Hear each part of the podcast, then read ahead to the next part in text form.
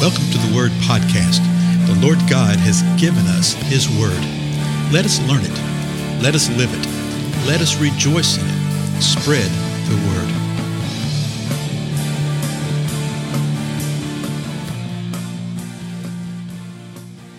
Blessings, everybody. This is Dale. Thank you so much for joining with me today on the Word Podcast.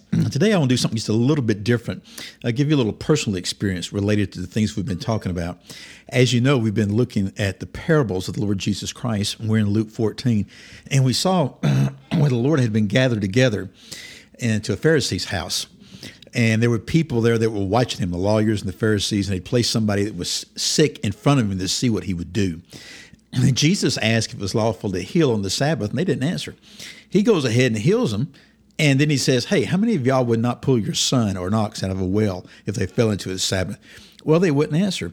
So then he gives the parable uh, about the wedding feast, about uh, being invited to one, but going, someone going up and sitting in the place of renown and being uh, told, no, no, you need to sit down here in the less distinguished part, that type of thing about how we are and how we need to walk in humility before one another. That's the whole point of this thing. And he actually ended it with uh, everyone who exalts himself will be humbled, and whoever humbles himself will be exalted. And I was just mentioning in a couple episodes ago that sometimes when we do that, you wind up being a black sheep. And it brought to mind an encounter that I had years ago. And uh, this is literally, uh, I don't know, maybe 30 years ago, something like that. and I heard that James Robison was going to be in town. Now, I don't know if you know who James Robison is, but James Robison is an evangelist who's actually spoken to more people in the world than anybody else ever has, more than Billy Graham, et cetera, et cetera. Uh, just a very well known, very powerful man of God, but very much a man. I mean, he's very forthright about that and what he's been through in his life. So I heard he's going to be uh, sort of in town. And so me and a buddy had just uh, really somewhat recently started the church. and so I called him. I said, "Hey, man, let's go up and see James Robison. He's going to be at, he's going to be at First Baptist Church at, at another community." And uh, we lived in South Florida, and that place, uh, the three counties that we were in down there, had the population of Alabama in three counties. Okay, so it's an urban suburban area. And so uh, left my wife at home because we had two little kids, and he and I and his wife and a couple other people from the church decided to go up there. So we go to this church, and we're sitting on the second row from the front and you know um, had the music time and everything and then uh, james comes out and starts preaching and he's a towering guy he's like six four six five very dynamic he's preaching and while he's preaching i'm looking at him and i lean over my buddy i said he's going to call on me it's in the middle of a sermon and my buddy ryan said really i said yeah he said, How do you know? I said, I don't know. He's going to call me. And I kept looking at him, and James Robison kept looking at me back and forth, back and forth, and he never called on me. well, that was fine. Uh, we have the end of the message, the end of the uh, sermon, you know, the end of the service. And the next day they were having a um, pastoral meeting. And they had changed it to like a breakfast meeting. So my buddy Ron and I went to that meeting. Now, we used to go to those meetings all the time, but we had left our church about six or seven months before and it started this new thing and uh, we were sort of the black sheep. But we crashed the meeting anyway. Went to it, and here we got you got a bunch of preachers. And we decided, okay, we're going to sit back here in the back. So we go back and sit on the back table. A few minutes later, here comes James Robison in with his little entourage. You know, the people all gathered around him, and he's just perusing the room, and he looks around everything, and he sees us, and he walks straight to the back, and says, "Y'all must be the black sheep." He's got this big thundering voice. And we went, well, yeah, we must be. he said, yeah, I know it. He said, I walk in the room, I look and go, those are the guys I want to know. So we really came back there and he sat there. We were talking a few minutes he, and he looked at me. He said, I saw you last night. I said, yeah, I was sitting in the second row. He said, yeah, I kept looking at you. I said, yeah, I kept thinking that you were going to call on me. He says, you're kidding. And I said, yeah. And he, and he just slapped his hands together in the loudest way imaginable. He said, I have to listen better to that. I have to listen better to that because he had felt like he was supposed to call on me while he was preaching, but he didn't. and so he said, What would you have said? I said, I don't know. You didn't call upon me. well, he thought that was the funniest thing, which I did too, you know. We were sort of laughing about it.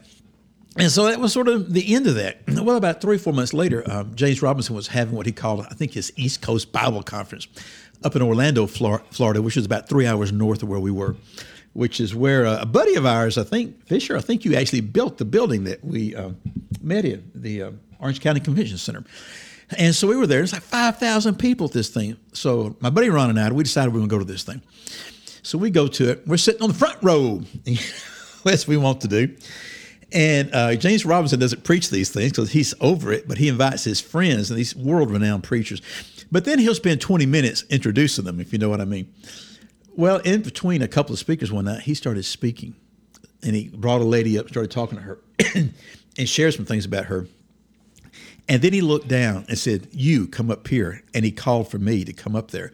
There's actually a video of this, which I'll put on a link somewhere here on my website where you can watch it.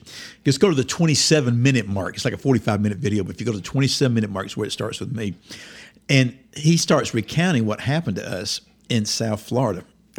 And, and then he brings Ron up after a while. And it, it was a very interesting and sort of humbling and nerve wracking. Like, what in the world is going on kind of thing. Also, if you want a real laugh, you get to see me back in a whatever year that was. That's probably 1990. I think probably in yeah, it was 90, 1990. Gosh, that's 30 years ago. Can you believe that?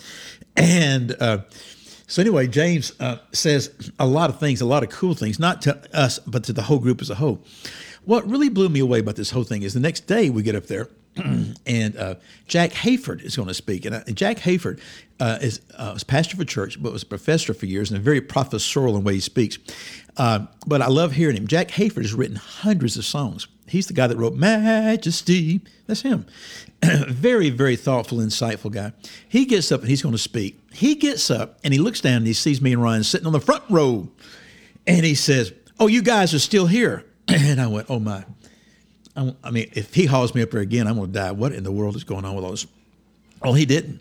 But he said this. You know, James asked me um, many months ago to speak at this, and I felt like I was supposed to, and I felt like God gave me a message for this.